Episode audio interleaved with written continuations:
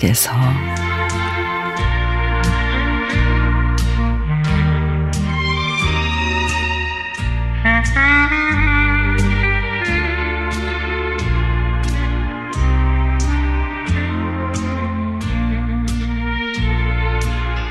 며칠 전에 사무실 직원끼리 조촐하게 이벤트를 하자고 하더라고요.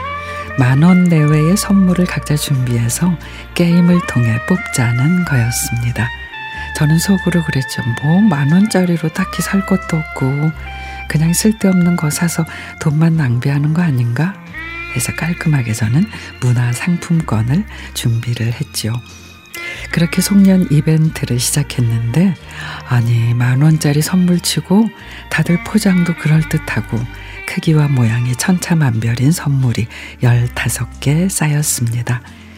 그 중에 저같이 누가 봐도 뻔한 상품권 봉투도 서너 개 보이긴 했습니다. 그리고 게임이 시작이 됐죠. 첫 번째 우승자, 나이가 지긋하신 우리 부장님. 선물을 신중하게 둘러보시더니 역시 선물은 제일 큰 게 장땡이지 하면서 제일 큰 박스를 고르셨는데 대박.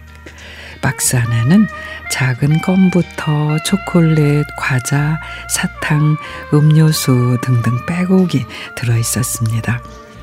저희 사무실 막내가 준비한 거라는데 먹는 것마다 하나씩 포스트잇이 붙어 있었습니다. 바삭한 스낵류에는 누군가 부숴버리고 싶을 때 드세요. 껌에는 누군가 잘근잘근 씻고 싶을 때 드세요. 음료수에는 누군가 삼켜버리고 싶을 때 드세요. 초콜릿에는 누군가 사랑하고 싶을 때 드세요. 이런 메모도 적혀 있었습니다. 완전 폭발적인 반응. 부장님 왈, 역시 요즘 신세대들은 다르구만. 하시며 흐뭇한 미소를 지으셨습니다. 그 뒤로는 게임이 점점 더 흥미진진해졌습니다. 어떤 이는 중고 서점에서 저렴하게 구한 옛날 만화책 10권, 또 어떤 사람은 사무실에서 가장 귀한 커피를 뽑아 마실 수 있는 100원짜리 100개가 든 유리병, 어떤 사람은 할인권을 동반한 전시회 티켓, 또 어떤 이는 만원짜리 화장품에 출장에 잦은 저희 직원들을 위한 자신이 공짜로 모은 화장품 여행용 샘플 파우치 세트. 아, 그걸 보니까 너무 부끄러운 거예요. 딸랑 문화상품권 한 장 넣어놓고 만 원을 하차, 하찮게 생각한 제 자신이 너무 부끄러웠습니다.